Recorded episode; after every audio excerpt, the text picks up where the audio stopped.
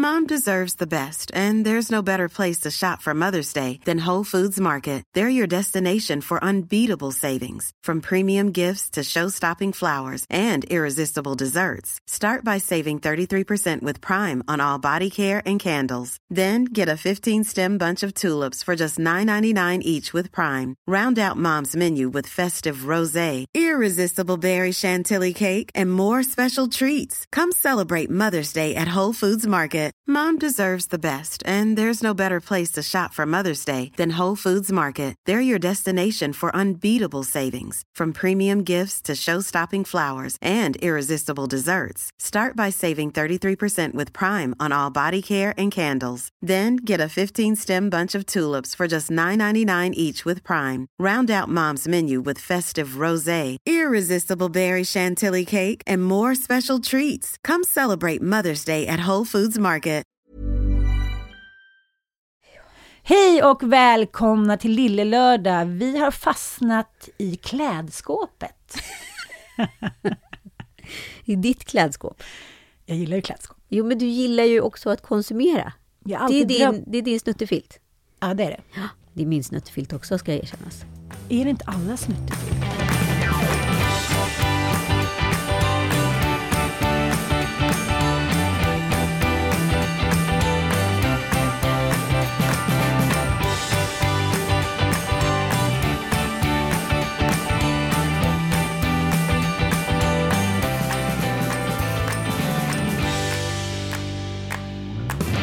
Vet du, jag har tänkt på det så jävla mycket. Eh, och jag har tänkt på det ur ett historiskt perspektiv. Att jag är liksom uppvuxen i en shoppingkultur. Jag kommer kolla tillbaka på den här eran och tänka så här, helvete! Vad 70-talisterna och framåt, alltså shoppade. Det var alltså de första- konsumerade. Som man säger nu att kvinnorna i den här generationen är de första som kan välja om de ska amma eller vara hemma eller vara otrogna. Så var ju 70-talistmammorna den första generationen som fick shoppa. Ja, Det hände ju 73, eller var det 71? Ja, kanske inte så viktigt. När då den här sambeskattningslagen puttades bort. Just 30 det, Ann. Jag vill bara liksom lägga in en liten passus här. För att vi har fått lite kritik från våra lyssnare att de vet inte om de lyssnar på gamla poddar eller om de lyssnar på Oj då, nya oj då. poddar. Det är svårt att kolla i Det telefonen. här är en ny podd. det här är en ny podd, men det här kommer ju ett gammalt 2023. ämne då, som då har tagits upp ett par gånger. Jo, men jag tycker att det är så spännande det du säger, för då behöver de inte beroende av gubbarna. Då börjar man shoppa. Är det inte det allt handlar om? Ja, jag fick bara informationen från en följare eller lyssnare inte ta. att vi ska lägga in en liten parentes. Så då kan vi göra ett ljud kanske, när det kommer ett gammalt ämne. Ska vi göra så? När sambeskattningslagen är försvunno, Ja, dels var det 30 000 kvinnor som bara drog full patte med sina karlar. ja det vet vi. Ja. Men det här måste ju också handla om kvinnans möjlighet att shoppa när mannen inte höll i pengarna. Ja, men dels det, men också handlar det väl om att kvinnan kom tillbaka till arbetslivet och fick en egen kassa. Och oftast så var det väl så att kvinnan då fick peng, en liten veckopeng utav mannen tidigare och sen Ja. så konsumerade hon Beroende då, på vilket, hur stort arslet var. ja, Ja. för barnen och Mm. för sig själv och till hemmet och så vidare. Det var hon som såg till att, att skutan tuffade på. Det var därför vi lappade kläderna så mycket, för att vi ville ha den lilla pengen till likör. Men sen när då kvinnan fick sin egen ploggis, då kunde ju hon välja vad hon ville shoppa. Och det här förstod ju såklart eh, alltså själva klädskaparna. Så helt plötsligt kom det ju en helt ny typ utav kommunikation som vinklade sig inte bara mot husmodern utan mot kvinnan och den självförsörjande kvinnan. Tidningar kom.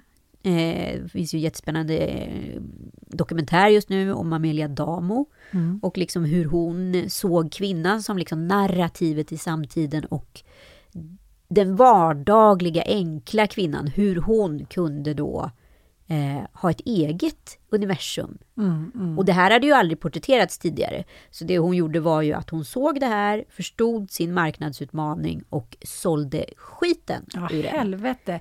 Hon både cashade in och stärkte kvinnan. Det måste ju ändå vara den bästa kombon. Ja, och som allting är i en början i en gyllene liksom, eh, honeymoon face så är ju det här bra. Nu när vi är på liksom, vad ska jag säga, år tionde fyra eller fem utav det här shopping, eh, liksom konsumtionsberget så skakar ju faktiskt hela planeten. Eh, det som faktiskt genererar mest liksom smuts på jorden och spottar ut mest koldioxid, det är ju faktiskt klädproduktion och konsumtion. Och det här liksom har skavt Epp, i mig. epp. Tror du att fru Loppis klädskåp var ett nytt från ett, ett varuhus med nya möbler? Självklart inte. Fru Masken bevittnade. fru Loppis tants eh, konsumtion är väldigt klok Ja. utifrån det. Men upphetsningen när tipptapp-killarna kommer med det här skåpet som jag då inte har eh, synat i verkligheten. Och det är så fint. Och det är så perfekt. Och det är på jul. Ja. Så Bullen fick åka runt lite. Förlåt, men jag vet att det här är patetiskt älskling. Du, du kanske köper liksom lite mer dyra haute couture så här. Haute couture Men så lycklig som jag var. Och sen bara, nej men du måste skämta med mig. Nu måste du skämta med mig. Jag bara säger, du vet skammen jag känner, men ändå euforin. Så att det är så här, jag tar min lilla sil, men jag har redan fått i mig silen, så även om, om jag blir skambelagd, så är jag redan uppe, uppe i silen liksom. Ja, du är ju du är uppe. Ja. Du är tjackad. Och sen så mina förklaringar då. Ja, vad är de? Ja, men vi har ju ingen garderob i det där rummet och då är det här så bra. Alltså, det är inga bra förklaringar. De, är, de var ju rätt tunt. Det är ju en pundares förklaring. Det är så här, men vad fan, jag ska ha den där nu va! Nej, men jag såg ju i fredags när du började. Mm. Du gick det igång. Nu går det igång. Men så går det igång. Det- Ja, snart ska det komma, kicken, euforin. Nej, men tillbaka till liksom konsumtionen. Det här är liksom någonting som har grott i mig. Jag Inte gnagt. Nej men alltså själva liksom världens förfall. Mm. Det blev ju inte bättre att den här domedagsklockan kom heller. Nej, nej. Att det är Ingen har- 90 ingen har sekunder från, mi- från midnatt. Nej. Då, då liksom, då, alltså vet jag att jag hade ju extremt stor existentiell ångest generellt eh, för hela jordens kollaps, framtida kollaps som inte alls ligger långt bort i tiden. Och tänkte så här, hur ska jag kunna förklara för barnen att Mm. vi har liksom shoppat sönder världen? När kände du att den kom smygande? Nej, men den började när FNs klimatrapport kom 2020 Ja. där. Mm. Eh, då kände jag, och då läste jag den från perm till perm. Eh, och det jag förstod var i princip att det är kört. Mm. Punkt. Och Whatever då, we do, it's kört. hela den våren, det var covid-våren, var jag så deprimerad så att jag var tvungen att gå till terapeut. Mhm. För att hantera min liksom, existentiella ångest. Hur vet man vad som är vad då? Du Nej, men- kände att det var, du, du mådde bra och sen kom rapporten och då var det så här, we're fucked. Det finns ingenting att lämna till Nej, det våra finns barn. ingenting. Alltså, få förunnat om det ens kommer bli en generation barnbarn. Alltså, Men Samtidigt gud, som vissa människor känner så här att så här, ja men om alla går under samtidigt så är det ju ingen fara. Då är det ju kul. Då kan vi låtsas att vi är en sån här sekt som blir hämtade av ufon. Ja, men det är därför Elon Musk och alla håller på att jaga planeter i nya solsystem. För att de, de smarta rika har ju redan kommit på att de ska dra. Och mitt ex. Och ditt ex. Just ja, Ja, månfararen. månfararen. Nanokmonförare. Du vet när han sa det till mig. Förlåt, nu måste vi stanna lite där. Förlåt, nu, nu, nu skrattar vi faktiskt inte med dig. Men vi, har ändå, vi fick tre barn på fyra år. Ja. Superbra planerat. Mm, men, Otroligt. superbra planerat. Men, men det var så det var. Och Ja. det var så det blev och det blev bra.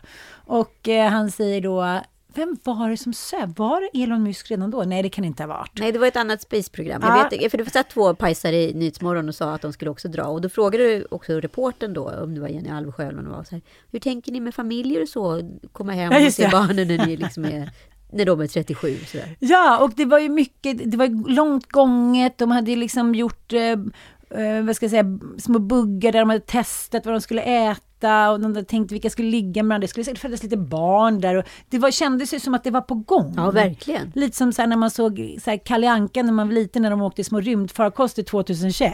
Exakt, men jag tänker också på så här, du vet man ser så här gamla 20-30-talsfilmer hur de porträtterade hur framtiden såg ut. Ja. Och då tänker man så här, gud vad gulligt. Ja, ja men lite så, så att det kom här, här, year 2000, Ja. och så är det liksom så här tingeltangel, Ja. liksom papier-maché. och också så här, liksom Space. människor med så här gröna, Exakt. och det var ju det man trodde. Ja. Och det hade ju inte varit konstigt. Nej. Men hur han då på fullt allvar, vad kan barnen ha varit?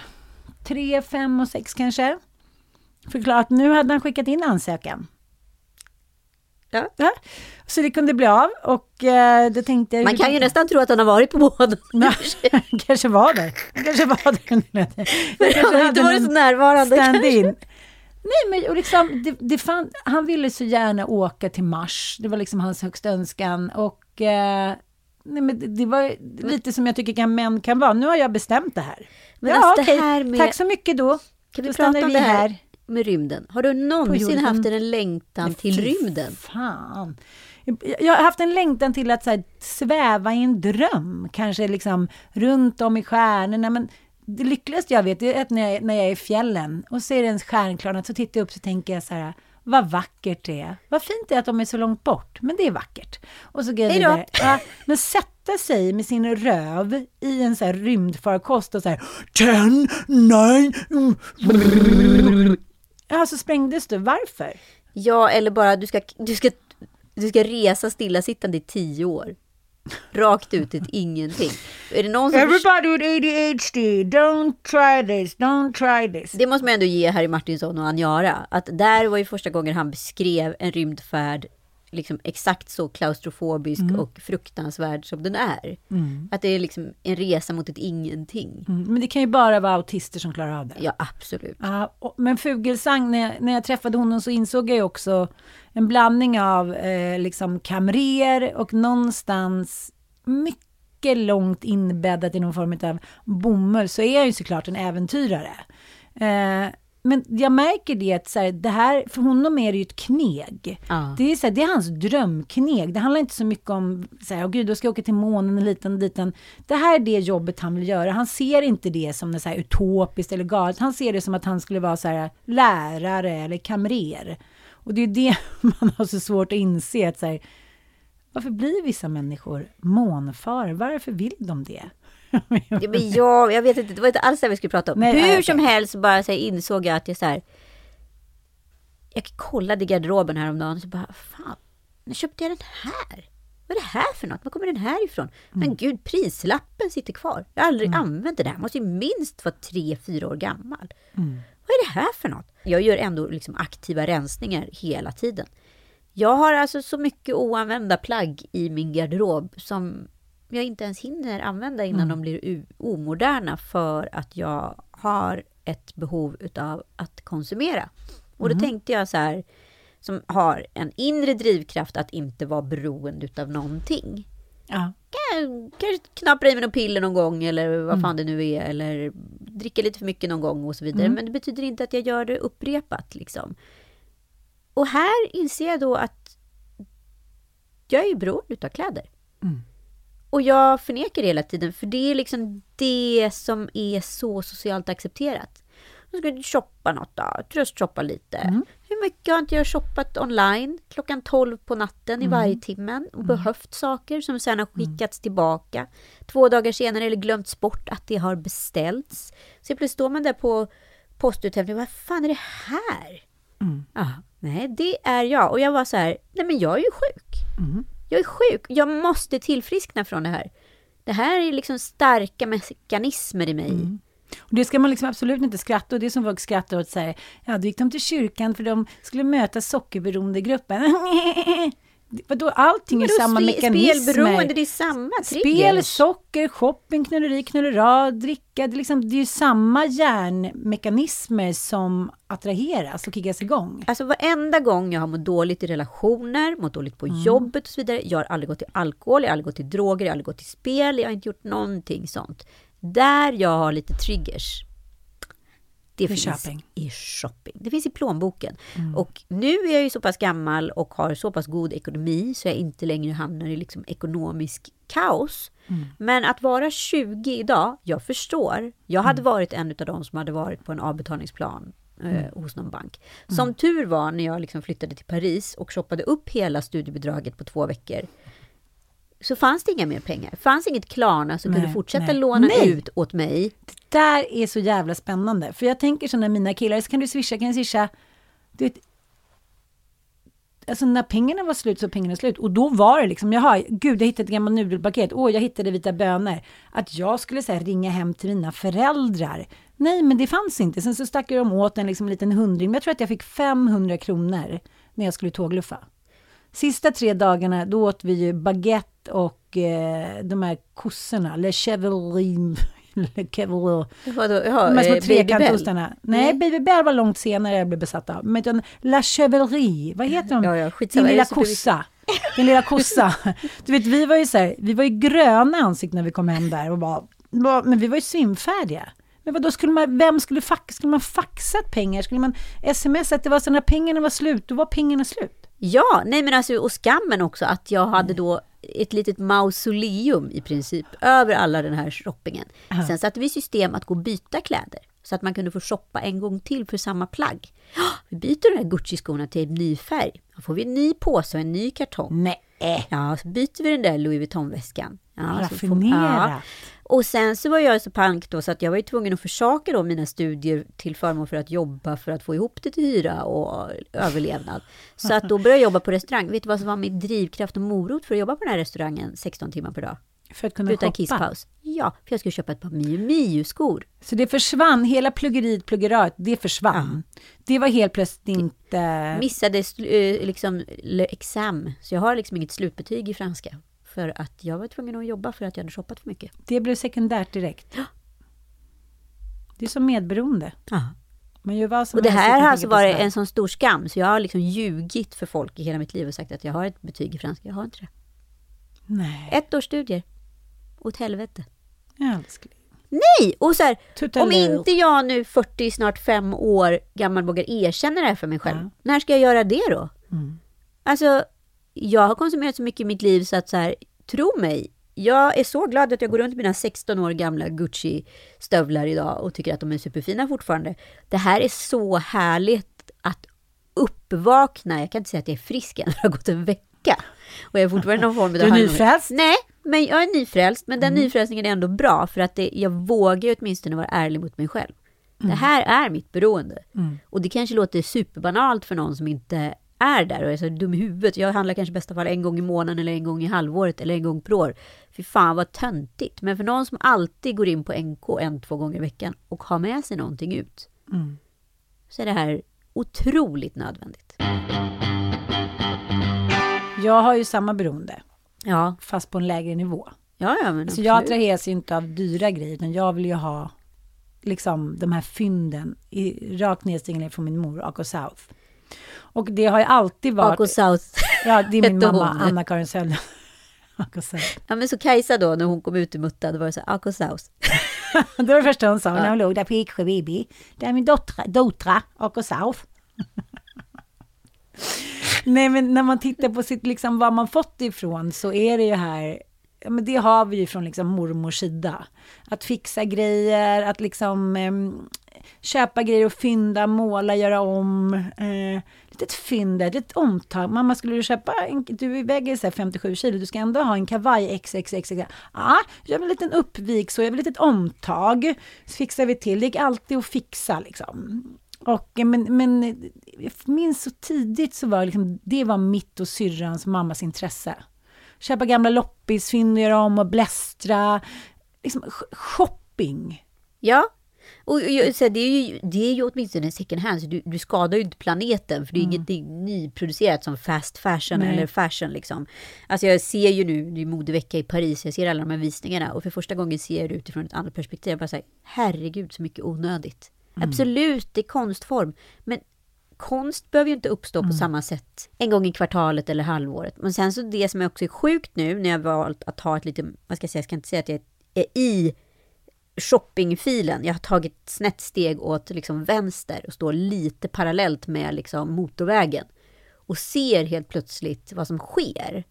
Objektivt. Jo, men hela samhället har ju skapats de senaste 40 åren för att vi ska bli beroende av shopping. Och sen sociala medier Ja. gått hand i hand med allt det här. Liksom, Då har det senaste tio åren har det verkligen kulminerat. Jag ser nyhetsbrev eh, på ett sätt, alltså bisarra mängder. Jag, jag skämtar inte om jag räknade till 147 stycken på tre dagar. Som har med konsumtion av textilier att göra. Eh, jag ser på sociala medier, jag ser Facebook ads, jag ser i alla appar hur algoritmen då har programmerats till att veta vad jag vill ha. Så att det dyker upp sådana här specifika annonser som då skulle kunna attrahera mig. Mm. Som jag får på smycken nu. Ja. Så bra att jag har ett eget smycke. Precis. Nej men och, och jag bara inser att så här, gud, det är liksom som att hela samhället har, tag, har blivit liksom shoppingberoende på ett mm. jävligt obagligt sätt. Mm. Och just runt 25, då var det någon form av kulmen mm. på det här. Men barnen är likadana. Ja, det enda Penny pratar om är... ska jag ha den där speedkuben. Speed, har du köpt speedkuben? Pappa, har du köpt den? Han går ju själv in. Ja, men och barnen är likadana. För att så här, det hinner inte ens liksom avslutas med julen. Så börjar de prata om sin födelsedag och grejer de önskar sig och vill få. Mm det, det, och det är liksom en, det är någonting som jag också varit med att så här, helt eh, utan att så här, förstå det själv, mm. bara medverka till. Men jag tror också att det att vi lever så mycket i skilsmässofamiljer, i bonusfamiljer. Jag inser ju nu när jag också tagit ett steg tillbaka hur mycket av min konsumtion också handlat om överkompensering. Aha. För att jag känner, inte för att jag liksom haft ekonomin, utan för att jag känner så här, det ska de i alla fall ha, de tre storkillarna. Ja, det är värda. De ska mm, komma ska ihåg. Ja, annars så, att just det som du pratar om, att korrigera känslor. Att så här, det är mitt sätt att behålla kontrollen, även när jag inte är med dem. Att så här, de har i alla fall fina gympadojor. Då, då planerar jag den där, den där julresan, så då vet jag att då kommer de bli lyckliga igen. Då kan de tänka på sig själva med sina vita gympadojor på en sandstrand. Mm. Nej, men jag, det är ju det. Liksom. Ja. Det är så att vi hela tiden vill... Vi, har, vi lever i ett samhälle där vi har förlorat kontrollen. Ja. Så allting handlar om kontrollförlust. Och den, liksom, människan klarar inte av den ångesten som den stora kontrollförlusten har gett oss, tror de senaste 30 åren. Så då måste man hitta ett sätt. Och vare sig det är liksom knark, alkis, träna, så är det en självreglering. Liksom. Men den leder till mycket katastrofer. Liksom. Ja, gud ja. Mm. Vadå, skuldberget är ju enormt. Mm. Alltså de säger att den nya eventuella liksom, ekonomiska kollapsen kommer handla om de här eh, utlåningsportalerna mm. i allt från liksom, eh, fast, alltså snabblån till sms-lån. Jag skulle aldrig våga ge mig på det. Nej, man går, jag har kompisar som gör det. Nej, jag har en massa kompisar som gör det. Det går ju så lätt. Ja, nej men alltså, jag kommer ju få panik den dagen Penny börjar hitta dit och få möjligheten. Man, be, man behöver 18 år. Ja. Men vad, vad liksom, vad en, alltså så här, det enda min mamma präntade in i mig, det var så här, se till att betala dina räkningar innan du köper mat, i princip. Mm. Och sen för liksom anpassar du kassan därefter. Det gick ju bra ända fram till Paris. det gick ju bra. bra Nej, men alltså så här, hade jag varit 20 idag, jag hade haft ett skuldberg hos, mm. hos någon av uh, de här mm. konsumtions, uh, liksom, lånebankerna. Prata ekonomi med sina barn. Ja, absolut. Men med det sagt så, ja, jag kommer hålla på nu i 12 veckor, så är det någon som har lust att hänga på, då är det bara att hänga på på sociala medier. Man kan skriva små kommentarer och skicka små filmer. Du vet, man kan dela så här, eh, små upplevelser. Ja. Jag är som Frasse. Mm. Eh, om du vill byta något så kan jag byta mm. till den blåa klänningen som jag hade i Marbella. Absolut. Ja, du kan få den här. Låt mig återkomma. Ja. Om man tänker att det här ska genomsyra det mesta man gör, inte bara en liten tårtbit i ens liv, så är det lika viktigt att ens liksom, garderob är hållbar som ens relation är hållbar. Och det tänker man inte så ofta på. Nej, men såklart. Mm. Det är mm. klart att det måste finnas ett samband i allt. Mm.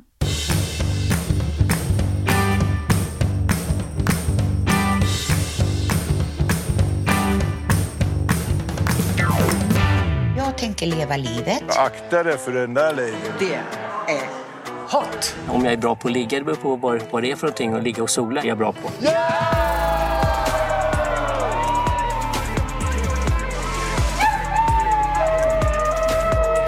Välkomna, för nu slår vi upp portarna till Hotell Romantik. Ja, Hotell Romantik. Denna SVTs nya dejtingsåpa plus 65. En sån vattendelare och de, nydebattör har vi inte sett sen Gift vid första ögonkastet. Nej, nej.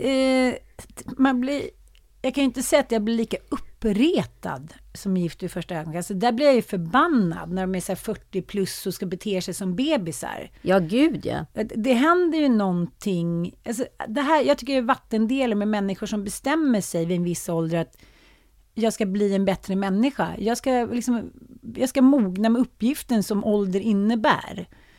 Jag tror att det är någon vattendelare där man ska liksom ha sin kanske andra giftermål, sin andra relation och sen är det de som skiter i det och sen är det de som gör det. Jag tycker det är mycket bra höjd på känslorna i den här tv-serien. Ja, men om jag kollar på den andra stora dokusåpan som är nu, som är ny då, utav sin, sitt slag, som är F-boy island, alltså fuckboy island, utan att man säger fuckboy island. Då är det ett gäng F-boys som är där för att dra hem en vinstsumma på 1,5 miljoner. Eh, och då ska kurtisera för tre tjejer som egentligen vill komma hem med en snällis. Så fuckboysen då uppblandade med snällisar. Och då ska, då, då ska man då göra, liksom avkoda då som tjej om det är en fuckboy man väljer eller om det är en snällis. Eh, och här är ju intressant då, för i det här skedet i... Man kan i inte vara de- både och, en fuckboy och en snäll. Det kanske man är, men det, Ah. man, man måste åka dit med en tydlig Aha, roll eller uppgift. eh, för väljer man då en fuckboy, då är det killen som får pengarna. Då får man inte dem som par. Aha. Eh, nej men, och det här är intressant då utifrån det här datingperspektivet. För att jag har ju kollat på den här serien nu och är helt fast i den. Den har ju blivit jättekritiserad. Exempelvis Jona, Johan Kroneman på DN. Ja, men det som han eh, tycker är det liksom dåliga, dels så här, varför ska de välja en, en programledare som är 25 och 43 som ständigt ska förvånas över de där pensionerna, de är ju både roliga och charmiga. Eh, och sen tycker han liksom, eh, ja, jag vet inte, att så här, jag känner ingen skillnad, jag tittar inte på kvinnor på något annat sätt nu när jag är 67 från jag var 25. Det är inte så här, åh, nu är jag panschis och då tittar jag på kvinnor med panschisblick. Han tycker liksom att det är förenklat. Ja okej, men jag Mm. tycker liksom det- hans kritik inte riktigt är befogad. För jag tycker verkligen att eh, både Erik Ekstrand och Keyyo gör ett grymt bra jobb. Och jag tycker den här kontrasten till de här unga personerna också skapar, i alla fall för mig, en värld av att eh, kärlek är identisk, alltså känslan utav att vara nykär är identisk oavsett ålder. Sen det Erik och Keyyo gör är ju rappa i käften och roliga och skapar ju såklart underhållning i bara rena liksom Jag tänker att SVT har tänkt så att så här, vi tar lite yngre så blir det liksom, Ja. blir det inte senilrepliker. Nej, men precis. Exakt. Eh, och eh, det som är intressant om vi då tar liksom eh, programmet Fuckboy Island, där man då ska välja mellan en bad boy eller en kille som, utger sig, eh, eller som är snäll. Det är ju att de flesta tjejer faller i en ung ålder för farliga män. Mer liksom som är svåra att nå, otillgängliga. Där hela tiden tjejen på något sätt får jaga. Under tiden du har den här jävligt liksom, fina insikten som man själv känner, i alla fall jag nu, nu som 40 plus redan börjar liksom skriva under på. Man vill ha en trygg, ömsint, stabil man som tar på en mycket och- uppmärksammar en och ser en. Att man då när man var 20 någonting, som de här unga tjejerna är, bara söker den här farliga ytan som inte genererar någonting, som kostar en jävligt mycket i livet. Men det man i, när man med lite livserfarenhet innanför västen vill ha är någon som faktiskt tar hela paketet och inte liksom slutar vara närvarande. Och jag tycker den här insikten är så otroligt hoppfull. Plus att det den här serien gör också visar att så här, det kan finnas en ny vår i livet. Det spelar ingen roll om klimakteriet har slagit in. Du slutar inte vara en bejakande sexuell varelse för det. Nej, men det tycker jag är så himla eh, fint beskrivet. För att på ett sätt håller jag med Kroneman, för jag lyssnade också på eh, Morgonpasset i P3 igår. Och eh, då var eh, en av de här deltagarna med. Jag, höll på med katten, så jag hörde inte vad hon hette, men hon hade en egen YouTube-kanal. Katterna. Katten? Ja, katten. Jag blev, oro- Katten! jag blev orolig. Ja, det får vi se hur det blir med det. Eh, nej, men hon, hon sa så här, eh, det som jag kan... Jag vill ju ha lite mer fartigt, sa hon. Och det, med de här äldre männen så kanske alla med så ska vi gå ut och ta en kaffe eller hit, hit, vissa. Men det när det beskrivs då, jag tycker också programledarna som också är i 35 och 40-årsåldern, det är lite så här, om någon är 65 Eh, det är ju många människor som är ute på krogen vid 65, då står ju inte jag där och tänker så här, Christer Lindarw, gamgubba, nu får vi ta det lite försiktigt här. Det är väl det som jag tycker är lite så här, lite också som programledarna är så här, vadå, kan man vara kul och knulla efter 65? Det är för att det aldrig visas. Varför skulle man inte kunna ha det? Jag kände ingen skillnad på när jag träffade Mattias och skulle fylla 41 från när jag var 16. Jag var lika kåt, jag var lika galen, jag var lika, blev lika sjuk och passionerad och liksom, om inte mer, eftersom jag var en kvinna och jag klarade, jag insåg jag klarar mig själv, jag, har liksom, jag skäms inte för min kropp. Det var så mycket pålägg som gjorde att allting också blev ännu mer passionerat tycker jag. Så det var just den där bilden att säga, jaha, man fyllt 65, då är man en gammgubbe. Och så var det ju för 30-40 år sedan. Men det ju är ju inte ihop. så längre. Vi måste ju så ändra bilden på allting, vad så här, kärlek, tvåsamhet, ålder är. Och vi har inte riktigt hängt med där. Men vi kan väl lyssna på, eh, jag tycker det är så gulligt när de pratar. Nu säger jag det själv, hör det? Jag tycker det är så gulligt när de pratar om sex, så att jag hade inte lärt mig någonting. Jag tycker det är härligt när de pratar om sex. Ska vi lyssna? tror man kommer över det ju äldre man blir så har man inga sådana komplex direkt så. Utan man, ja men det är lite naturligt. Ja, men så tror jag många liksom lägger ut på Instagram och hit och dit och så förskönar de bilden och så tror många att så här ska man se ut och det måste jag göra och så vidare. Och det blir ju en press för många och jag tror säkert att många kan må dåligt utav sånt. Tror egentligen, många har ju fördomar emot det, att man har väl inte sex när man blir äldre och man vågar inte göra det och liksom mycket hämningar tror jag. Alltså, det är som när man var ung. Det är bättre. Man har ju fått erfarenhet liksom och veta vad man vill få ut utav sex. För när man är ung liksom, då, är, ja, då älskar vi bara. Va? Nu kanske man ger varandra en helt annan kärlek när man har sex. Exakt, exakt. Och Alltså så mycket, mycket mer omhet och förståelse och att Så jag tycker liksom sex blir bättre ju man äldre man blir. Ja, men jag tycker det är så många så här små lärdomar de får, tips i livet liksom, som man inte får från liksom, ett Fuckboy Island-program. Men jag tycker det är så intressant det där du sa att så här, i slutändan, vare sig man egentligen är 20 eller 70, så är det ju viktigaste att man känner sig trygg med sin partner. För att känna sig så här ensam och otrygg i en relation, det finns ju inget vidare, men man kanske tror när man är yngre att så här, ja, men jag får klara mig själv, det är så det är. Kärlek ska vara svårt, Precis, och liksom, stormigt. också när man är uppe i de här småbarnsåren och man försöker liksom sätta sig någon form av behov eller säga någon, uttrycka någon önskan. Det är väldigt lätt tror jag att bägge håll att man avfärdar för att man vare sig orkar eller har tid. Liksom. Nej men precis, jag, bara, alltså, jag tycker ändå så här att det är sån jävla ömhet i... Jag blir lite ledsen av den här kritiken faktiskt. Jag är själv så här, det här fjärde avsnittet som var nu. Det är två liksom, stora så här, gråtmoments. Jag satt och hulkgrät framför tv. Vi kan lyssna på ett här, jag visar det ena klippet för dig här. Så de här 15 åren sen tickade på. För två år sedan så råkade hon ut blodcancersjukdom som gjorde att eh, mitt i pandemitider där eh, vi fick varken besöka varandra eller någonting. Allting tog tvärstopp. De gjorde allt de kunde med transplantationer och allt annat men eh, det vart bara värre och värre. Hon hade den största önskan att få komma ut en gång till.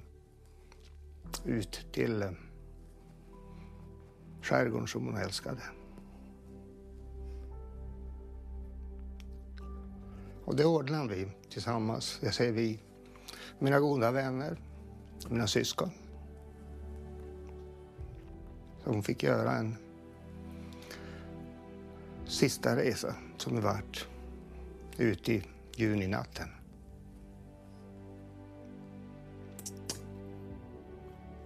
Hon klarade det en halv dag till. På morgonen så sa hon, håll om mig.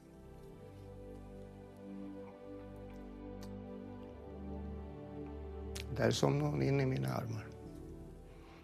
liksom alla de här personerna har ju liksom ett livsöde. Alltså, de här berättelserna är ju så ömsinta och de har liksom fått insikter genom liksom ett långt liv tillsammans med en partner och en tragisk död, vissa av dem. På att så här, det behöver inte vara slut här. Peppad utav barn och barnbarn att så här, träffa någon ny. Hur, hur kan man fördöma det här? Mm. Nej, jag fattar inte heller det. Jag fattar inte så här, man, Det är som att här, man ska bli irriterad på allting som har med kärlek att göra. Jag tror att det finns, de sitter ju ofta och käkar middag tillsammans och att det inte är den här tupp och hönsfäktningen som är i en annan ålder. När alla så här, ingen lyssnar egentligen på den andra, utan det är så här, man ska bara in och visa sin egen förträfflighet. Och jag tänker att de männen som är med i den här serien, de kanske också har råkat ut för törnar. De kanske också så här, har tänkt att vid en period i livet så kanske min självkänsla inte var så bra, vilket gjorde att jag inte behandlade till exempel hon jag älskade så bra som jag borde. Ja, både och skulle jag säga. För att här, det är väldigt mycket så här, det är otroligt fint de som är liksom, vad ska jag säga, känslomässigt kapabla eh, och utvecklade och liksom klara, formade. De har liksom, nu har de stöpts. Jag fattar, jag fattar. Eh, de vågar prata till punkt, de mm. vågar gråta och liksom dela på, bjuda på sina svagheter och mm. tillkortakommanden. Mm. Utan att för den delen vara fördömande, utan mer så här, det här har jag lärt mig för att jag har alltid gjort det här. Sen märker man väldigt tydligt vilka som inte är har hårdnat i sin, i sin form. Liksom. Mm, mm. De som fortfarande är liksom lite lösa och fladdriga. Det är några par eller personer som sticker ut som är så här så uppenbart hela tiden ska appellera på sex. Vissa är, är liksom helt fast i de här gamla mansnormerna och liksom mm. vill ha det på det där sättet och kan liksom inte lösa det här i sitt huvud, att det har med dem själva att göra. Eh, vissa kvinnor är också fast i liksom sina grepp om sig själva där de ska vara hårda och tuffa och inte bjuda på det här känslomässiga och liksom tar väldigt mycket plats och förstår inte varför folk inte har den benägenheten eller falligheten att göra det. Och då tänker jag så här, vad tråkigt att vara liksom nästan 70 år och gå runt och inte lärt sig någonting om sig själv. Here's a cool fact. A crocodile can't stick out its tongue. Another cool fact, you can get short-term health insurance for a month or just under a year in some states. United Healthcare short term insurance plans are designed for people who are between jobs, coming off their parents' plan, or turning a side hustle into a full time gig.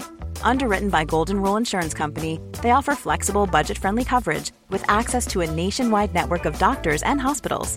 Get more cool facts about United Healthcare short term plans at uh1.com. Hey there, it's Michelle Norris. I'm host of a podcast called Your Mama's Kitchen. When I travel, I'm usually looking for a way to find a taste of home when I'm not at home. And one of the things I love to do when I am at home is entertain. And Airbnb allows me to do that. When I was in California recently, I rented a house that had a great kitchen. And when we were sitting around the table, we're all thinking, we're in someone else's house. Someone could be in all of our homes as well. If you have a home, but you're not always at home, you have and Airbnb. Your home might be worth more than you think.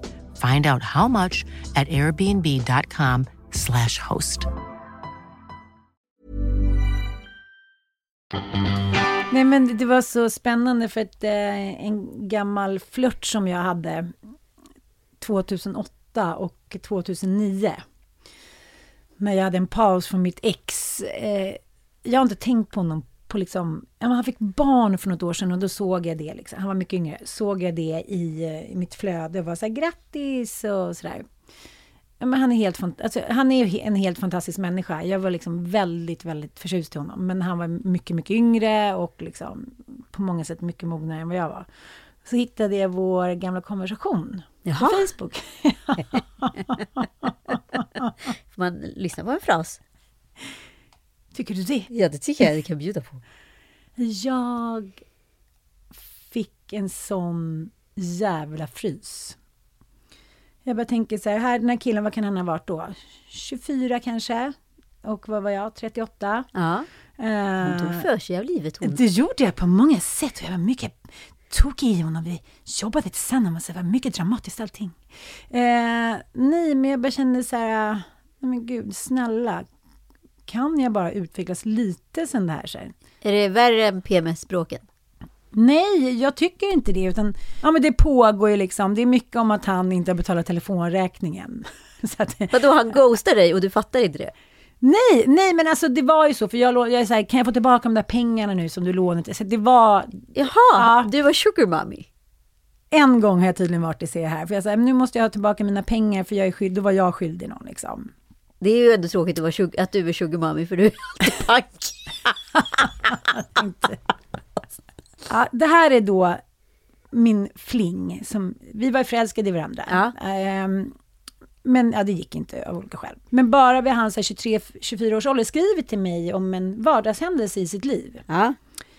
XX och jag jobbar ihop. Han är trevlig tycker jag. Han har en sån där icke-hotande närvaro som man gillar. Du vet, skrattar åt dina skämt, nickar ständigt instämmande till vad du har att säga utan att för den skull bli inställsam eller tråkig. Respektingivande och mysig utan att ta för stor plats. Ja, vi åt middag ihop för första gången, bara han och jag. Visst, vi har lunchat sådär som arbetskamrater, så lite avspänt i ljusgården. Men det här var annorlunda, mer intimt. Vi pratade om allt möjligt, ditten och datten, men mest kan man väl säga att det var jag som var låda och X som nickade och log snällt. Ja, vi kompletterar varandra bra, X och jag. Om han nu bara vore 19, blond och kåt. Ja, då jävlar kram. Tryckades jag igång. Jaha, vadå, det var en... Men, Nej, men han, han åt skrev- med en man? Nej, men han skrev liksom så här... Han gull- skulle äta middag med en man? Ja, han hade gjort det och skrev liksom som en gullig... Ja, men en liten anekdot från livet. Precis. Eller betraktelse. Ja, men då inser jag då att jag tror så här, nu finns någon risk att jag ska bli övergiven när hen säger någonting härligt om någon annan. Men är inte det jättevanligt? Jo, den är ju vanlig, men jag inser att det är, även nu är min stora trigger, och det säger min terapeut också. Att då är det någonting som sätts igång i dig, att du säger, jaha, hm, hm, då tar du personligt. Ja, du gillar den med vad jag, bla, bla, bla. Det är det jag försöker jobba med nu. Ja. Vi snicksnackar vidare, men då 01.51, tydligen tre minuters barriären där jag går igång på någonting. Vargtimmen? Mm, ja, det är ju inte varje timme, det är ju typ 5-6. Det här är väl då att jag har varit någonstans och kommit hem. Druckit några glas vin och börjat känna så här. Ja, nu har du sjunkit in. Ja, men Nu har du liksom tänkt till ett varv till och Ja. i dumheten. Nu har Ja. dumheten Ja. marinerat Mm. sig själv. Och då ska jag visa hur storsint och mogen jag är. Så då hittar jag ju på, jag fattar. Den här känner jag igen också när Mattias inte hade hört sig från någon dag när vi började dejta. Han bara, sorry jag spelade golf hela dagen. Jag bara, jag förstår. Du vill inte. Och jag förstår det eftersom jag har barn och så här, det här blir för jobbigt för det. Han bara, vad snackar du om? Nej, jag har spelat golf. Det här är liksom, jag går händelserna i förväg. Och nu förstår jag, jag duger inte. Men då vill jag förekomma. Ah, Okej, får höra hur en förekomst låter då.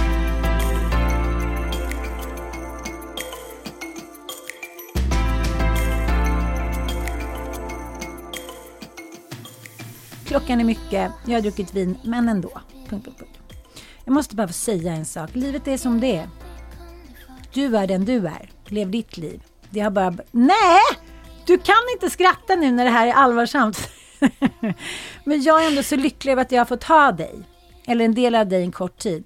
Tänk om jag hade varit hälften av vad du är när jag var 24. Lyllo-tjejen som får vara med dig blir din på riktigt. För mig står du för så mycket vackert, klokt och levande. Jag älskar dig från min sida av världen. Och det vet du så väl inom parentes. Hoppas att du har ditt livs sommar. Storsint, absolut inte. Men det låtsas jag göra. Och att världen och alla människor ler mot dig i ditt vackra ljuvliga ansikte. Utanför skrattar människor. Kyrkan lyser som min dröm. Jag är ensam med mina tankar och sommaren är så ung och full av löften och drömmar. X. Allt har varit mitt favoritnamn. Hoppas du drömmer vackra drömmar att vi ses snart. Kärlek. XXX. Nej men alltså... Så-? Nej, Men vem är du? Nej inte vet jag. Här är jag ju sårad. Men jag försöker liksom skyla över det då. Jag förstår, jag har tre barn. Han är i början av sitt liv så här. Vad är det han bra. har gjort? Han har ätit middag med en kollega. Ha det bra nu. Han har ätit middag med en manlig det kollega. herregud. Då svarar han som en mogen människa i 23-årsåldern. Tyd inte någonting i min tystnad. Jag tänker bara. Önskar jag kunde uttrycka min känslovärld i ord som du. Det kan jag inte. Nej, det vill du inte göra. Min värld är för kaotisk för att kunna beskriva. Inget är konstant tillräckligt länge för att jag ska kunna ta på det. Känslor står över mig i små klara ögonblick av andlighet. But that's it. Nästa sekund är allt kaos igen. Sitter här och möta dina ord med ord, möta dina överdrivna tro på min person med sanna kärleksförklaringar till din personlighet. Men det går tyvärr inte. Mitt huvud är som ett horhus, inget stannar länge nog för att fastna. Det är för mycket på en gång. Allt jag vet att efter månader av ögonblick, månader av upp och ner kaos, mörker och frisk luft är en sak konstant. Någonting jag vet alltid kommer vara konstant i mitt liv. Anna, som kallar mig. S.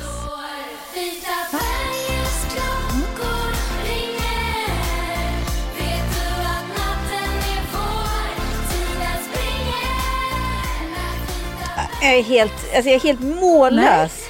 Men det här är ju hela den grejen som jag nu vid 50 års ålder måste jobba på att så här, allting kretsar inte kring mig. Om det är någon som inte vill kretsa kring mig, då kan väl jag bara låta den göra det. det, det jag har svårt med det med barnen, jag har svårt med det med vänner, jag har svårt med det med mina karar. Min terapeut säger att jag är relationsfixerad. Men det är du ju. Ja, totalt. Alltså du är ju relationsberoende och fixerad. Ja, och nu måste jag ju ta mig ur det för att kunna ha, hamna i en sund relation. Ja.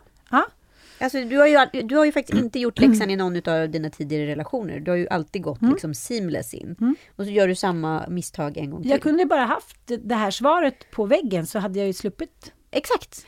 Ann, blir så ledsen. Insåg precis att du verkligen inte känner mig. Du har verkligen inte lyssnat på någonting jag har sagt till dig genom åren. Enkla sanningar om vem jag är. Du kör ditt race. Du kan inte ens ta till dig något så enkelt som en uppmaning att höra av dig istället om du undrar något. Rött ljus är bara en rekommenda rekommendation för dig. Wow, wow! allt, allt du håller på med just nu går emot allt jag alltid säger att jag hatar. Snälla, sluta, snälla, snälla, du förstör vår vänskap, du gör verkligen det. Ser du inte vad jag skrivit ovan? Bryr du inte? Förstår du inte? Men okej, du får som du vill. Saker jag lärt mig av Ann Söderlund. Det här är fan en bok. Red ut misskommunikation via Facebook. Ta det inte via telefon eller face to face. På så sätt genererar du mer drama. 2. Förstå att allt du gör kommer överanalyseras. Ann läser sms som en spåtant läser händer. Han är ju spot on. Nej men alltså det där, det där är riktigt bra. Ann Söderlund vet alltid ditt känslotillstånd. Om du är osäker på hur du känner inför vad som helst så är det bara att fråga Ann Söderlund. Hon vet. Du är sur. 5. Var supertydlig. Allt kommer alltid tro att tycka det värsta. Spelar ingen roll hur länge man känt varandra. Det finns ingen tillit. Pust. Ann Söderlund. Allt detta du tror är fa din fantasi. Ringde inte tillbaka för att jag inte orkade. Jag var bakfull, så bort hela dagen. Mitt sms var inte otrevligt, det var ingenting. Jag förstår inte vad du menar, ärligt. Nu förstår jag vad du menar, vill du veta varför? För att du förklarar vad du menar i ett argt sms. Ett sms jag valde att ignorera för att jag uppfattade det som oprovocerat, aggressivt, arrogant och självupptaget. Jag vet att du har mycket på gång. Tänkte att det var smart att släppa och gå vidare, tydligen inte. Sen dess har jag jobbat, sovit, ätit mat, druckit öl och just försökt hantera mitt eget kaos. Nothing else. Inte varit sur, irriterad, inte haft någon grej, ingenting. Sist jag vill säga att jag svarade här för att detta är precis över gränsen för mig. Du får mig att göra något jag verkligen inte ville göra. Något jag var tydlig med att jag inte ville göra. Sitta och skriva den här barnsliga skiten som handlar om barnslig skit via något så jävla barnsligt som Facebook. Något som troligen inte kommer göra något gott utan snarare kommer leda till mer barnsliga missförstånd och mer barnsliga argument. I don't want to do this. Dessutom tvingar du mig att känna något jag försökt att inte känna. Men grattis, du lyckades. Jag är sur. PS, om du svarar på detta så kommer jag inte läsa det. Oj. Oj, det var mig en rant utav Guds nåde. Nej, men vadå, bli psykolog, skriv en bok. Nej men herregud. Men alltså, Och det vad, här är ju vad mitt- svarade du på det här? det här är mitt barndomsår. Att jag, eh, jag överanalyserar allting. Nej, jag ska bestämma hur andra känner, för det är så, därför är du så hit och dit. Jag svarade. Hej, nu är du verkligen sur. 0037. Och allt handlar inte om mig, mycket handlar om dig. Jag vill inte att du ska bli mer sur. Jag ringer dig, om du svarar blir jag glad. Kram. Så att det är väl det som jag tänker nu, eftersom ingenting verkar ha hänt sedan 2008, eller inte mycket i alla fall. Eh, att det här är året jag ska sluta eh, veta vad andra känner, överanalysera situationen och tro att, så här, att någon vill mig illa. För det är också, jag har ju svarat på 800 frågor. Och där handlar det också om att jag är relationsfixerad men har ingen tillit till den jag är i relation med. Nej, Så okej. jävla dålig kombo. Jättedålig kombo. Vilket det här var väldigt tydligt att ingenting har hänt. Oj. Så jag måste sluta podda och dra till Thailand och träffa en guru. Men jag tycker att det här är så himla fint. Otroligt! Nej men det är starkt. Det är starkt Det material. är starkt, det är bra. Det är fan en bok, Ja, en det- film. Starkt tobak. Så tack Mr X för att du skrev det här. Och, eh, Bra att du upptäckte det nu. Ja. Och inser insikten att så här, du är liksom fast i dig själv. Ja, kungen ja. Vår kära kung. Vi kanske nästan sa stående. Vi håller på att förvandlas till Svensk Damtidning här. Stående kungen-inslag. Nej, det är Karin av Klintberg, vår kompis, som har gjort den här filmen om kungen. Eh, det är ju en dokumentär eh, som är väldigt närgången och kungen firar då eh, 50 år på tronen. shit, 50 år. Ja, eh, och Karin säger då i intervjun med DN, som har då intervjuat henne om eh, den här filmen. Vad har du slagits av när det kommer till kungens sätt att kommunicera? Att han är helt otroligt på att missförstå frågor. Ett sånt missförstånd inträffar när Karin av Klintberg i intervjun frågar kungen om några relations eller äktenskapstips. Då svarar han ha separata badrum. Ja, men visst, om man har flera badrum, säger hon då. Och kungen säger, ja, om man inte har två badrum, då kan man ju ta det nere i källaren. Det var alltså hans tips på hur man överlever liksom, länge i en relation Mm. utan att tära på varandra. Helt eh, liksom världsfrånvänt eftersom eh, han inte kan tänka att folk inte har två badrum. Nej, precis. För honom är det liksom, det är ju också... Alltså att ha två badrum, det är ju en rätt liten insats Ja, ja. i en lägenhet. Alltså, det har man ju. Ja. Han har väl aldrig bott i en etta liksom? Så, Det tror jag inte. Nej. Det är inte pappas pengar här. Det är inte pappas pengar. Eller det är ju pappas pengar. Exakt vad det är. Nej, men då, det är så intressant då för hur han då väljer att så här, lösningen på allt är, är vad heter det, två badrum. Men lösningen av allt är ju mycket svårare än så. Jag pratade med en kompis eh, förra veckan och eh, vi pratade om hur våra relationer ser ut. Hon har nämligen levt ihop med sin man i 30 år och eh, hennes väninna hade levt ihop med sin, eller har levt ihop med sin man i 25 år och då hade väl de då mm, utifrån de erfarenheterna diskuterat kungens svar över en, över en middag men också eh, pratat om deras egna relationer, vad de trodde styrkan och svagheterna var. Och deras styrka var, det var ju roligt för det blev identiskt, det var att det var som en upp, pyramid man kunde vända på, på två, eller en spjutspets, eller vad man ska säga.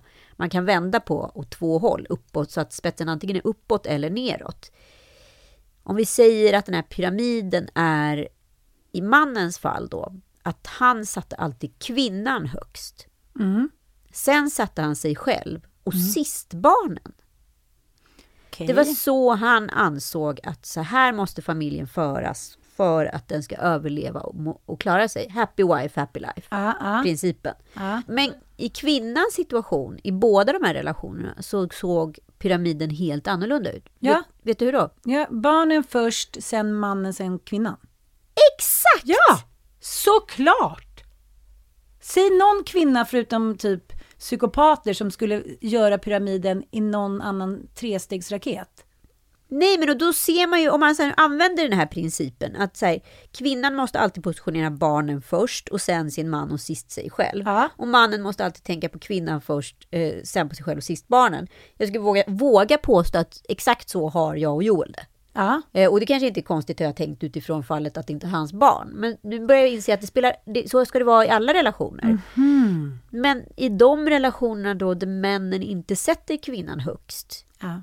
utan sätter sig kanske själva högst eller barnen högst, då börjar liksom maskineriet harva lite. Jag tyckte det var så intressant, för det Så var en så jävla intressant. enkel modell på något sätt att prata om något mycket Typ Maslow. större. Ja, Men sen så förstår man, sen är det väl också så här i de flesta relationer att, att kvinnan eh, oftast lever i sitt pyramidsystem, om det är i, liksom, om relationen håller, resten av livet. Medan mannen tror jag går lite upp och ner. Ibland när han liksom känner sig ynklig och inte sedd eller i någon kris, då puttar han upp sig själv högst upp. Ja, fast då börjar ju också relationen skava. Det här var ju receptet på att få en relation att funka under lång, tid. Mm, mm. För jag tror liksom inte att så här, jag tror inte om jag ska vara riktigt ärlig, om en relation, det är väl klart att man kan vandra lite fram och Ja, tillbaka ja, i de här grejerna. Men hopp, hopp, om vi inte kommer tillbaka till ursprungspositionen Mm. efter ett litet avsteg, då kommer det bli obalans i relationen. Gud, det där tyckte jag var så himla bra. Men, men jag tänker också på... Jag eh, ja, men, hade såna bra diskussioner i helgen med lite tjejkompisar som ganska stolta kvinnor, har lite kanske svårt att erkänna att de har gjort fel och sådär. Men, men båda var så här, men så här i efterhand så ser man ju verkligen att jag inte gav honom en chans i den här relationen. Det handlar ju mycket om att man är i olika liksom faser, att kvinnan kanske ofta är snabbare och tänker så här, men gud vad är mannen då? Nej men då sticker vi iväg om du inte ska liksom, eh, att mannen hinner inte med liksom. Eh, och sen kan man ju också så här, värdera så här, ja hur mycket, så här, mannen sitter och skiter typ i en timme medan man ska i ordning barnen, ja då kanske det är ett val man gör som vi har pratat om, asymmetrisk kärlek att mannen inte förstår hur mycket kvinnan arbetar 24-7 för att se till att det här liksom hemmet ska vara mysig stämning, parerar, gulla lite extra. Eh, hela tiden är det liksom ett pågående intrikat spel från kvinnan. Som är så, men det är så han är och jag får, får förhålla mig utifrån det. Och sen när kvinnan lämnar mannen i tre fall av fyra när relationer eh, har nått en kulmen när kvinnor och män är över 40. Då sitter mannen där och så här, men herregud, okej. Eh, och det kanske blir för mycket att ta och då blir man ensam eller också går man direkt på en ny relation för att tränga undan den där tillkortakommandet eller dåliga självkänslan som gör sig påmind. Liksom. Eh, och då tänker jag så här, är det verkligen skilsmässa vi vill ha? I många fall tror jag inte att det är det. Och jag tänkte på det när jag läste denna eh, väldigt tänkvärda eh, krönikan av eh, skribenten, DN-skribenten Vesna Prekopic. Hon skriver så här, är det verkligen hela världen att vara otrogen? Hon skrev också en krönika häromdagen, hon var så här, vi måste uppfostra andras barn. Det är liksom helt försvunnit, så här, det måste vara vår skyldighet. Jag tyckte också det var så himla bra.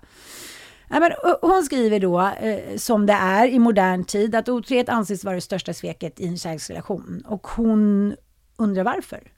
Hon som skriver så här, sexuell passion är en stark kraft och det är faktiskt möjligt att både äta kakan och ha den kvar.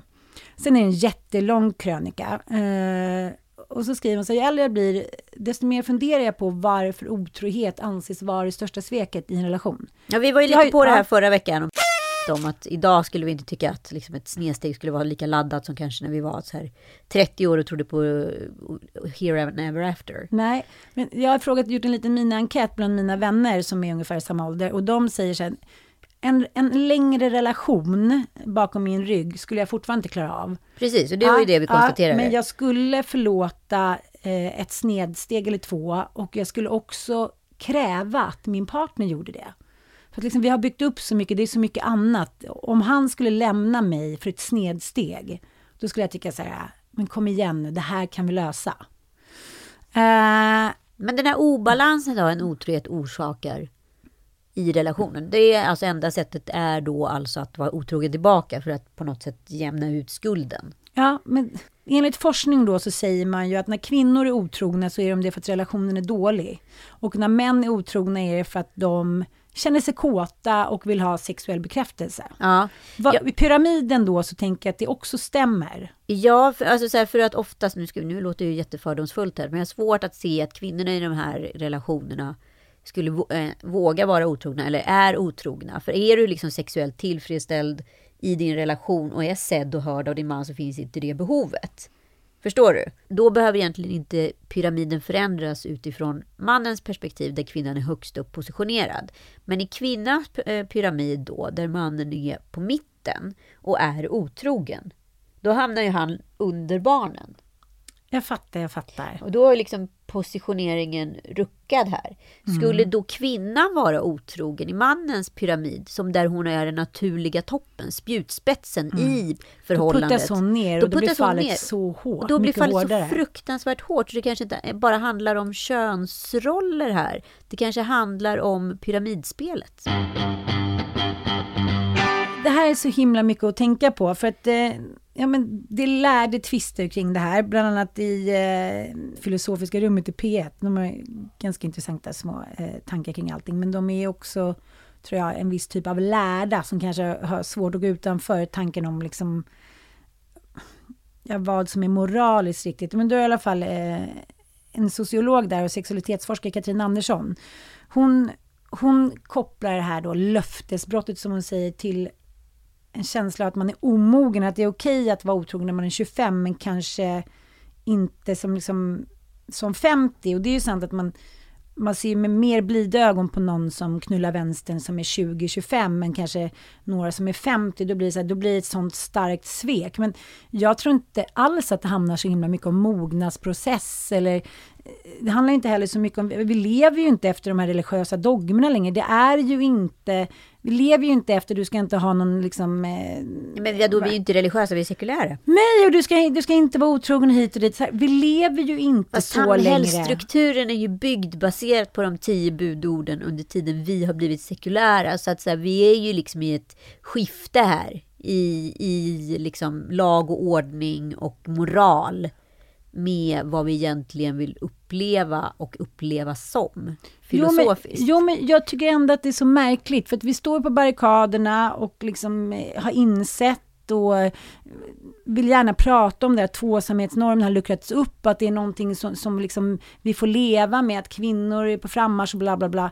När det gäller otrohetsnormen så är vi liksom kvar i, liksom, i Bibeln. Ja. Och, och, det handlar ju så himla mycket om att det är mycket större svek att någon är otrogen än att man liksom lämnar någon. För det är så här, ja, det är ingen som har sagt att man alltid behöver vara ihop med någon, men när man är i en relation, då ska man vara så trogen.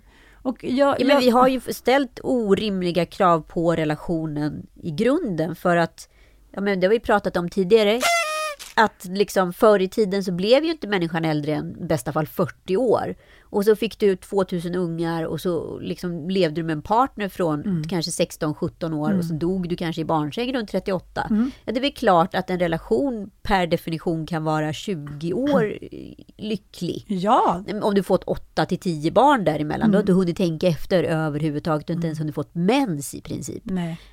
Um, men nu ska liksom relationen då, i och med att mänskligheten blivit äldre, fortgå till liksom, i bästa fall 80 år kan man väl leva tillsammans som mm. par. Mm. Men däremellan får ingenting hända. Alltså det är ett orimligt krav på mänskligheten kopplat ja. till överlevnad, ålder och relation. Alltså det här, det går ju inte ihop. Det kommer ju, alltså per, det borde ju vara naturligt att vara otrogen mot varandra någon gång under en 80 års relation. Men kanske inte lika rimligt under en 10 års relation. Nej, det håller jag med om. Men, men, men det är som hon beskriver, Erika Jonger här, rädd för att flyga. Att så här, det spelar ingen roll hur kåt man har varit i början på sin snubbe. Efter liksom x antal år, då är det som så här, ja men då är det som knulla med mjukost typ. Det fyller en funktion men det ger ingen näring hit och dit. Men, men det jag tänker är att det kravet som vi ställer på en partner, att en person ska liksom fulfill alla dina needs. För det är ju så man går in i en relation. Jag tycker man ser på Instagram så här, grattis på födelsedagen min älskling, du är min älskare, du är min bäste vän, du är min partner. Man säger, men gode gud, sluta nu. Vem fan kan leva upp till det? Jag skulle liksom hoppa från en bro om någon sa Och ändå så lever jag lite efter det själv inser jag. Ja. Särskilt från 2008. My young lover boy. Och så är det någonting som hon skriver i den här artikeln. Hon säger så här, alla människor inte förunnat att vara med om den här starka passionen när man, när man bara känner sig nej, jag orkar inte ligga en gång till. Din liksom, Noppedon är som en falukorv och jag känner mig som en, så här, ett litet hål som någon ska här, sticka kniven i hela tiden. Man är, liksom, man är så besatt av varandra att man inte kan låta bli varandra. Det är liksom en ynnest, det är, så här, det är någonting som drabbar en på ett helt sjukt sätt. Och hon skriver, eh, den här journalisten, som slog mig så himla mycket att någon åtrår en så mycket fysiskt och psykiskt att de inte ger upp. Ja, precis. Det är ihärdiga. Det är ju ytterst liksom sällan man har... Jag har varit otrogen i min första relation vid flera tillfällen. Eh, ingen annan relation, men i, i, den första relationen var jag otrogen. Och då var det ju att någon orkade uppvakta. Ja. För det är inte så att man går hem och lägger sig med första bästa. Nej, men att det är någon så här, gud jag vill ha dig så mycket så att liksom, jag kommer inte ge mig. Och det har ju både lett till, eh, när man inte har varit i relation, att man har gått hem med någon och så har det blivit liksom platt fall. För att det är så här, ingen kan vilja ha en så mycket under så lång tid och sen ska man leva upp till de förväntningarna. Men när jag har varit otrogen och det fysiska i det, så här, nej men gud, han ger sig liksom inte. Jag går bort dit, jag försöker rymma, jag säger och sen så Fast jag ska inte bara liksom lägga det på männen. Alltså de gångerna jag har varit otrogen har jag, jag kan svära på det, varit i ägglossning eller haft PMS. Mm. Haft otroligt starka liksom, drifter. egna drifter och krafter. Mm. Och liksom sökt den manliga blicken också. Jag har ju också känt liksom, kanske i, de, i den relationen där jag faktiskt var otrogen att jag inte var liksom sexuellt tillfredsställd. Att vi, var på väldigt, vi hade väldigt olika liksom inställningar till sex. Och han lyckades aldrig tillfredsställa mig mm. under tiden de gångerna. Jag tror mig att jag har tänkt tankar på att vara otrogen i andra relationer som har varit liksom dåliga. Men jag har aldrig hoppat över skacklarna. Liksom. Jag har aldrig Mm. vågat gå, liksom, ta mig dit. Men då har det också varit väldigt tydligt för mig att jag har blivit extremt intresserad utav andra män. Just under, liksom, vad ska jag kalla det för, befruktningseran. runt Ja. ägglossning. Mm, mm. Eh, och, och har det då synkat, alltså ägglossning och ha en djup dipp relationsmässigt. Då har jag ju i tidigare relation hoppat över skacken och varit liksom otrogen. Mm. Men här har jag inte vågat. För det har inte varit tillräckligt dåligt på något sätt. Det har funnits för mycket risk i det. Men många påstår att när de har varit otrogna så spiller det över på relationen. Man får en nytändning, man känner sig sedd. Men är inte det lite som den skyldige? När man begått ett brott så försöker man överkompensera och Mm, liksom mm. vara alla till lag, så god och givmild. Att man liksom hela tiden försöker mörka det där brottet på något Mm. sätt. Men jag tror att man kan vara storsint i liksom både replik och tankar. Så här, ja, ja, men om, om du tycker liksom, jag är så och så eller vi har det så dåligt, nu gå och ligg med någon och det skulle du må bra av. Eh, sen de gånger det har hänt, ja, men det har ju varit under liksom, när relationen har riktigt risig och han säger, ja men jag, jag, försökte, jag försökte också ligga men jag försökte också, man säger, det är också ett desperat sätt att försöka ta sig ur en destruktiv relation för då vet man så här, ja men det, det är the point of no return. Att vara otrogen? Ja, va? precis. Men, men om man använder det på det sättet så kanske det inte är det bästa sättet. Men som också Vesna skriver att så här, kan man inte då äta kakan och ha den kvar? Är, varför är det så rörigt det där att man inte kan se skillnad på kärlek och relation? För jag tror att nästan alla som är otrogna är inte det för att de vill avsluta relationen. De är det för att de är så här kåta eller liksom, Uttråkade. Ja, uttråkade, vill, vill se en blick i sig själva. Det är så, Men då får man jobba lite på, på, på relation där hemma bland blöjor det är bolibompa sex. Men ibland så pallar man ju bara inte det. samtidigt någon som- kanske är deppig, någon kanske hiten och diten. Vad är ens ansvar? Om man lever i en relation, då har ju för fan båda ansvar för att ha då en levande sexuell relation. Om den ena bara är deprimerad eller tappar det, ja då, då tappar man ju det kontraktet, det sexuella kontraktet. Ja, jag håller 100% med. Men jag tror att så här, det här manifestet måste vara liksom eh, överenskommet mellan båda parterna i relationen. Mm. För annars så blir det en skevhet och jag tror inte heller att samhället har skrivit under på det här än. För att de är fortfarande Samhällets agerande är ju icke-sekulärt under tiden de flesta medborgarnas eh, beteende är sekulärt. Ja, men känner inte du att ju äldre du blir, om du typ låg med en man, om du och jag var på någon utlandsresa, som du låg med någon kväll när vi hade varit ute och festat, skulle inte du kunna se skillnaden då, vid snart 45 års ålder, mellan kärlek och knulleri efter ett par glas vin på Mallis? 100 procent. Men skulle min partner uppleva det som så här, nej Anita, det var lite som att ta en extra shot. nej, det tror jag inte. Det var en liten extra shot i pullerulli. Ja, nej, men... ja, men du förstår vad jag menar. jag alltså, det är det här, alltså, Nej, så här det föreställningarna utav det här är så starka. Och det är ihoprört med passion. Samtidigt ska jag ju känna så här, eller jag vet också om alla par som jag vet har börjat mixtra med öppna relationer, lite swinging, eh, det, vi är otrogna på lika villkor och så vidare. De relationerna funkar. Jag det går några kompisar som kör, men då är det ju swinging fullt ut. Då är det ju helt öppet. Ja. Inte så här, vi säger ingenting om vi är otrogna, man kommer hem klockan sex och så här, luktar Paco Rabanne. Det är Så här, du har inte varit ett geni för att... Nej. Nej, jag tycker det är så svårt för att... Jag Nej, men då, och samtidigt så har jag kompisar som är så här, ah, men vi bjöd in en tredje part. Eh, vi började liksom ha sex med ex. Eh, eller vi gick ut båda två den här kvällen och gick hem med varsin annan. Att man är liksom transparent i relationen. Mm. Men, sen, eh, men sen så, vad heter det, kommer då svartsjukan in. Vilket ingen då har räknat med. Och det är oftast, vilket jag varit med om i båda de här situationerna som jag känner till, att det är mannen då som har initierat den här leken från början. Att vi kan svinga, vi kan byta. Men att det är också han som blir mest svartsjuk sen. Han måste alltså putta ner kvinnan från den översta placeringen i pyramiden till den understa. För han klarar inte av den mentala utmaningen att fortfarande ha henne där och samtidigt tänka på att hon Nej. ligger och njuter utav andra mäns kroppar, lemmar och sexuella liksom, eskapader apropå det där med hormoner, ägglossning, PMS, ga, ga, ga, eh, kriser i livet, någonting som påverkar en undermedvetet, det där isberget som ligger liksom där under och påverkar hela ens liv utan att man tänker på det. Det är därför jag tror att en sån relation skulle aldrig funka för mig. För att jag litar inte på mig själv. Alltså jag skulle kunna säga så här, gud vad trevligt. Då bjuder vi in Nisse, Pisse och Lasse, Hasse och sen kör vi bara en fucking gangbang här på fredag. Jag fixar lite bubbel och lite olja så här. Jag skulle kunna liksom förstå idén kring det. Ja. Men, men jag, ibland kan jag har jag svårt att inse mina begränsningar som ni precis fick bevis på. Så att jag kan vara så här, ja gud vad kul! Och sen när det väl händer, vilket jag har testat en gång med ett ex, ja, ja, ett XXX, jag behöver inte nämna några namn.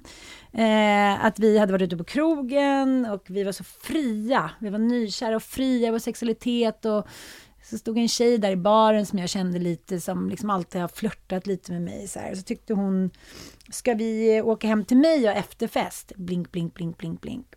Vi åkte hem dit, vi drack massa vodka, lyssnade på lite härlig musik och sen så började hon och jag hångla enligt så här klassiskt tjejer hånglar, det är inte så hotfullt maner.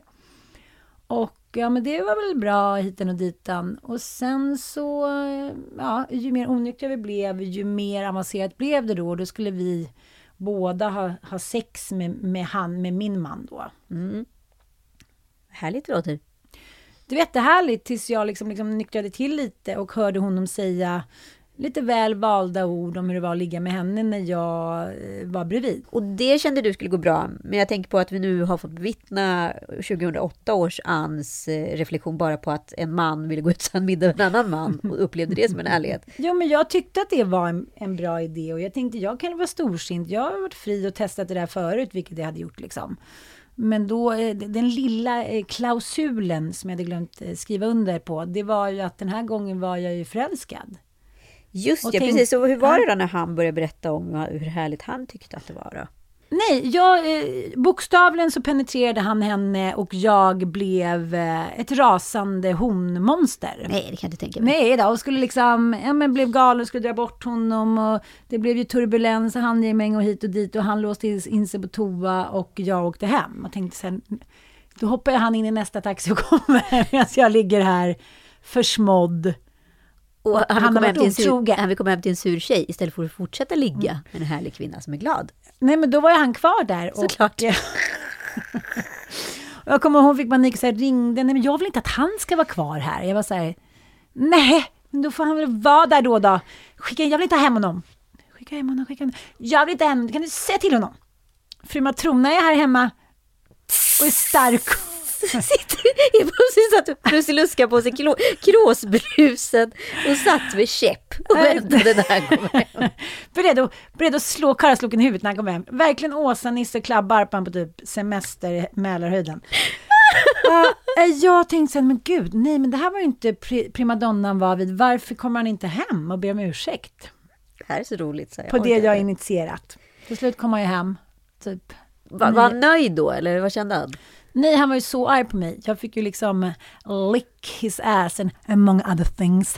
Eh, nej, han tyckte så här, det där var liksom inte okej. Vi gick med på det här tillsammans och sen så liksom får du något tokspel och... Eh, ja, nej, han var inte nöjd.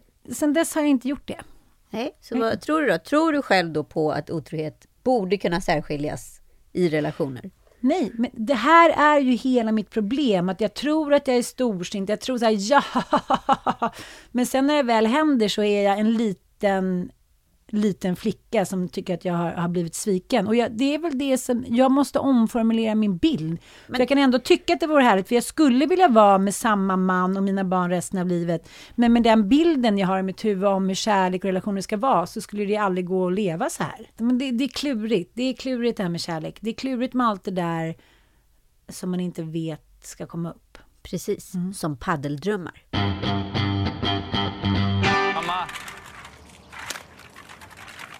Mamma! Mamma! Mamma! Mamma! Mam, köp juice. Okej. Hasse, Jag måste fan fråga, är det något mellan dig och morsan eller? Vadå? Så fort hon är i närheten så blir det så här knullig stämning tycker jag. Börjar svamla helt osammanhängande, du blir helt fnittrig. Vad snackar du om? Du och jag är bästa kompisar. Varför skulle jag vilja vara med din morsa? Men jävligt fräsch. Sexig liksom. Bra ass. Men Fabian!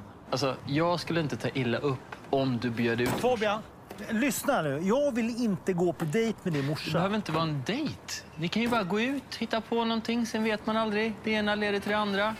Ja, det här var alltså ett eh, litet klipp från TV4s nya vad ska vi säga, humorslagskepp Paddeldrömmar med Björn Gustafsson och Erik Haag i titelrollerna.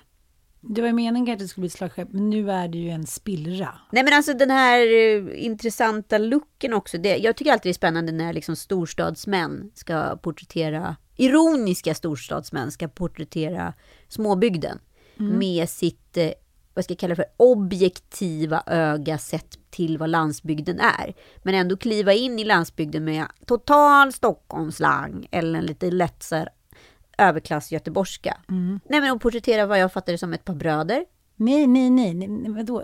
Har du sett ett avsnitt? Ja, men vadå, de har ju en mamma där som jobbar i den här badmintonhallen. Nej, men henne s- ska ju han knulla med sen då för att vara schysst mot... Eh, de är polare bara. Jaha, för de är hemma hos någons mormor i början där. Jag trodde de var bröder. Ja, men, men det är bara f- fake ju. Det är ju, eh, eh, det är ju eh, hans mormor, Björns mormor, som de ska försöka lura. Just det, okej. Men problemet med eh, framgångsrika storstadsmän som ska porträttera misslyckade småstads-losers är att det är väldigt svårt att göra det med kärlek om man inte själv har umgåtts med den typen av falangmän. Ja, eller är från landet. Jag tänker på liksom... Det är nästan omöjligt. Framgången med Leif och Billy är ju för Ja. att de båda är från liksom landet och har liksom småstadsreferenserna i blodet. Och då kan på med humor och distanserad värme porträttera småbygden. Ja, När det, är kommer- för att man känner med dem och älskar dem. Det gör man ju inte med de här, för de är inte tillräckligt, liksom, de vill inte erkänna att de är loseraktiga. De vill ändå vara storstadskillar i sitt skådespeleri. Ja men alltså Björn Gustafssons karaktär ser ut som någon form av så här Napoleon Dynamite möter typ Will Ferrell i Step Brothers look liksom eller Royal Tenenbaums. De är svåra Wes Andersons eh, komplex, komplex. ja. ja. Och det blir ju också jättekonstigt för den är ju, det är ju, just Royal Tenenbaums är ju otroligt mycket så här New York-referenser, alltså storstads eh, alternativa. Men det går ju inte att sätta i liksom en landsbygdskontext, för där ser man helt annorlunda ut. Och då kompenserar man då det med att ge Erik Hagen hockeyfrilla, eller? Ja, jag tror det. Eh, Jag har aldrig sett någon kille, eh, två, en kille i en liten stad. De är jätteängsliga att följa det senast. De skulle aldrig ha en hockeyfrilla 2023. Men hela problematiken är ju också att hela paddelboomen har ju liksom eh, paddlat förbi för ungefär ett halvår sedan kan man väl säga. Ja. Och det hade de ju såklart inte räknat med. Men på det sättet blir det ju ungefär som att sitta och kolla på så här bröllop, begravningar och dop och tänka att det ska vara så här stå pall tidens tand. Så går det tre år så känns det som att fyra bröllop och en begravning från tidigt 90-tal framstår liksom som det modernaste man har sett. Vissa grejer dateras ju direkt liksom. Ja, alltså så här, det, det går ju inte. Det här, var, det här är ju svårt. Alltså humor är ju svårt. Och jag, jag gillar ju verkligen eh, Arantxa Alvarez, men det här var ju inte bra alltså. Men eh, det, det, det är ju en överkryssad då fyrton i GP utav recension, recensenten Jan Andersson. Och då säger han... En, alltså det är ju en legendarisk recension. Det sker ungefär en gång vartannat år. Ja, man, blir, vi- man blir, ja, man blir skadeglatt lycklig. Ja, lite så. Speciellt när man sätter själv och undrar att så här, är, det, är, det jag, är det mig det är fel på? För jag tänkte ju det. Är det mig det är fel på? Är det här bra? Liksom. Då säger han så här, driver det med oss? Det är min första tanke. Eller har jag drabbats av en hjärnblödning? Annars förstår jag inte varför Erik Haag ser ut som Rudi Völler och Björn Gustafsson liknar en ond Will Ferrell. Å andra sidan är det mycket jag inte förstår i TV4s nya humorserie Paddeldrömmar. Redan efter tre minuter står Åsa-Nissemätaren på rött. Ja, och sen fortsätter den här recensionen, eh, alltså som en absolut eh, liksom, slakt. Det kan vi ju säga. Eh, och det är ju lite så man känner när man ser den här tv-serien.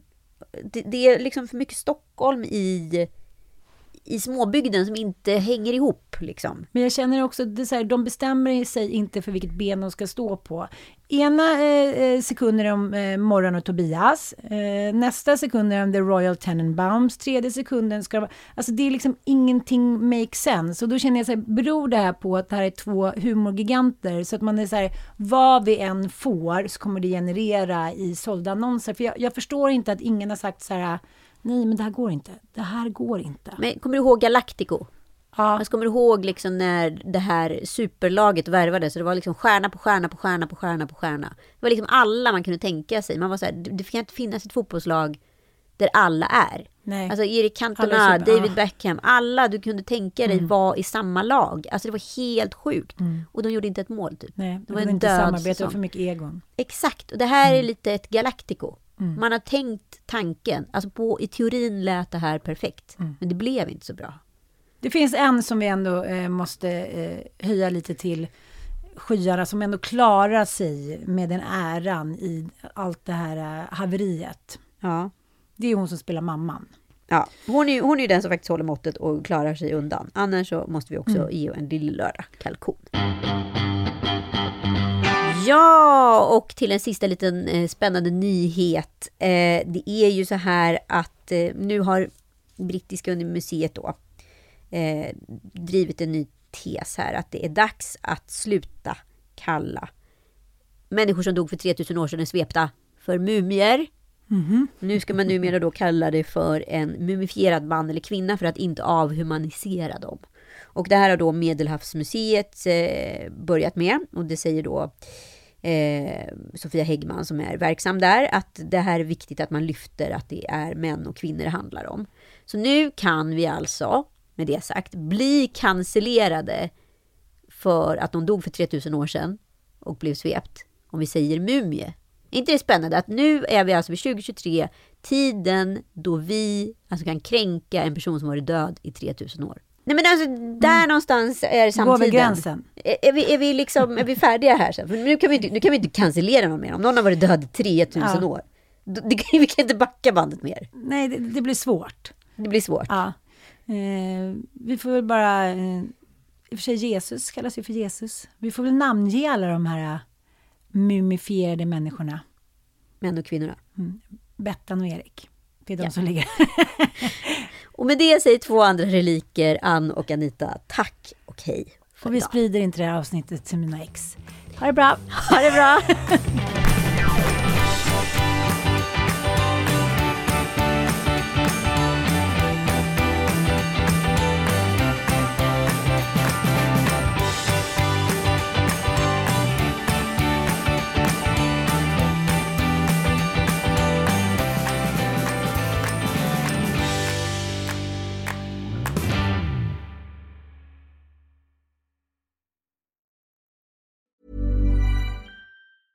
Mom deserves the best, and there's no better place to shop for Mother's Day than Whole Foods Market. They're your destination for unbeatable savings, from premium gifts to show-stopping flowers and irresistible desserts. Start by saving 33% with Prime on all body care and candles. Then get a 15-stem bunch of tulips for just $9.99 each with Prime. Round out Mom's menu with festive rosé, irresistible berry chantilly cake, and more special treats. Come celebrate Mother's Day at Whole Foods Market. Planning for your next trip?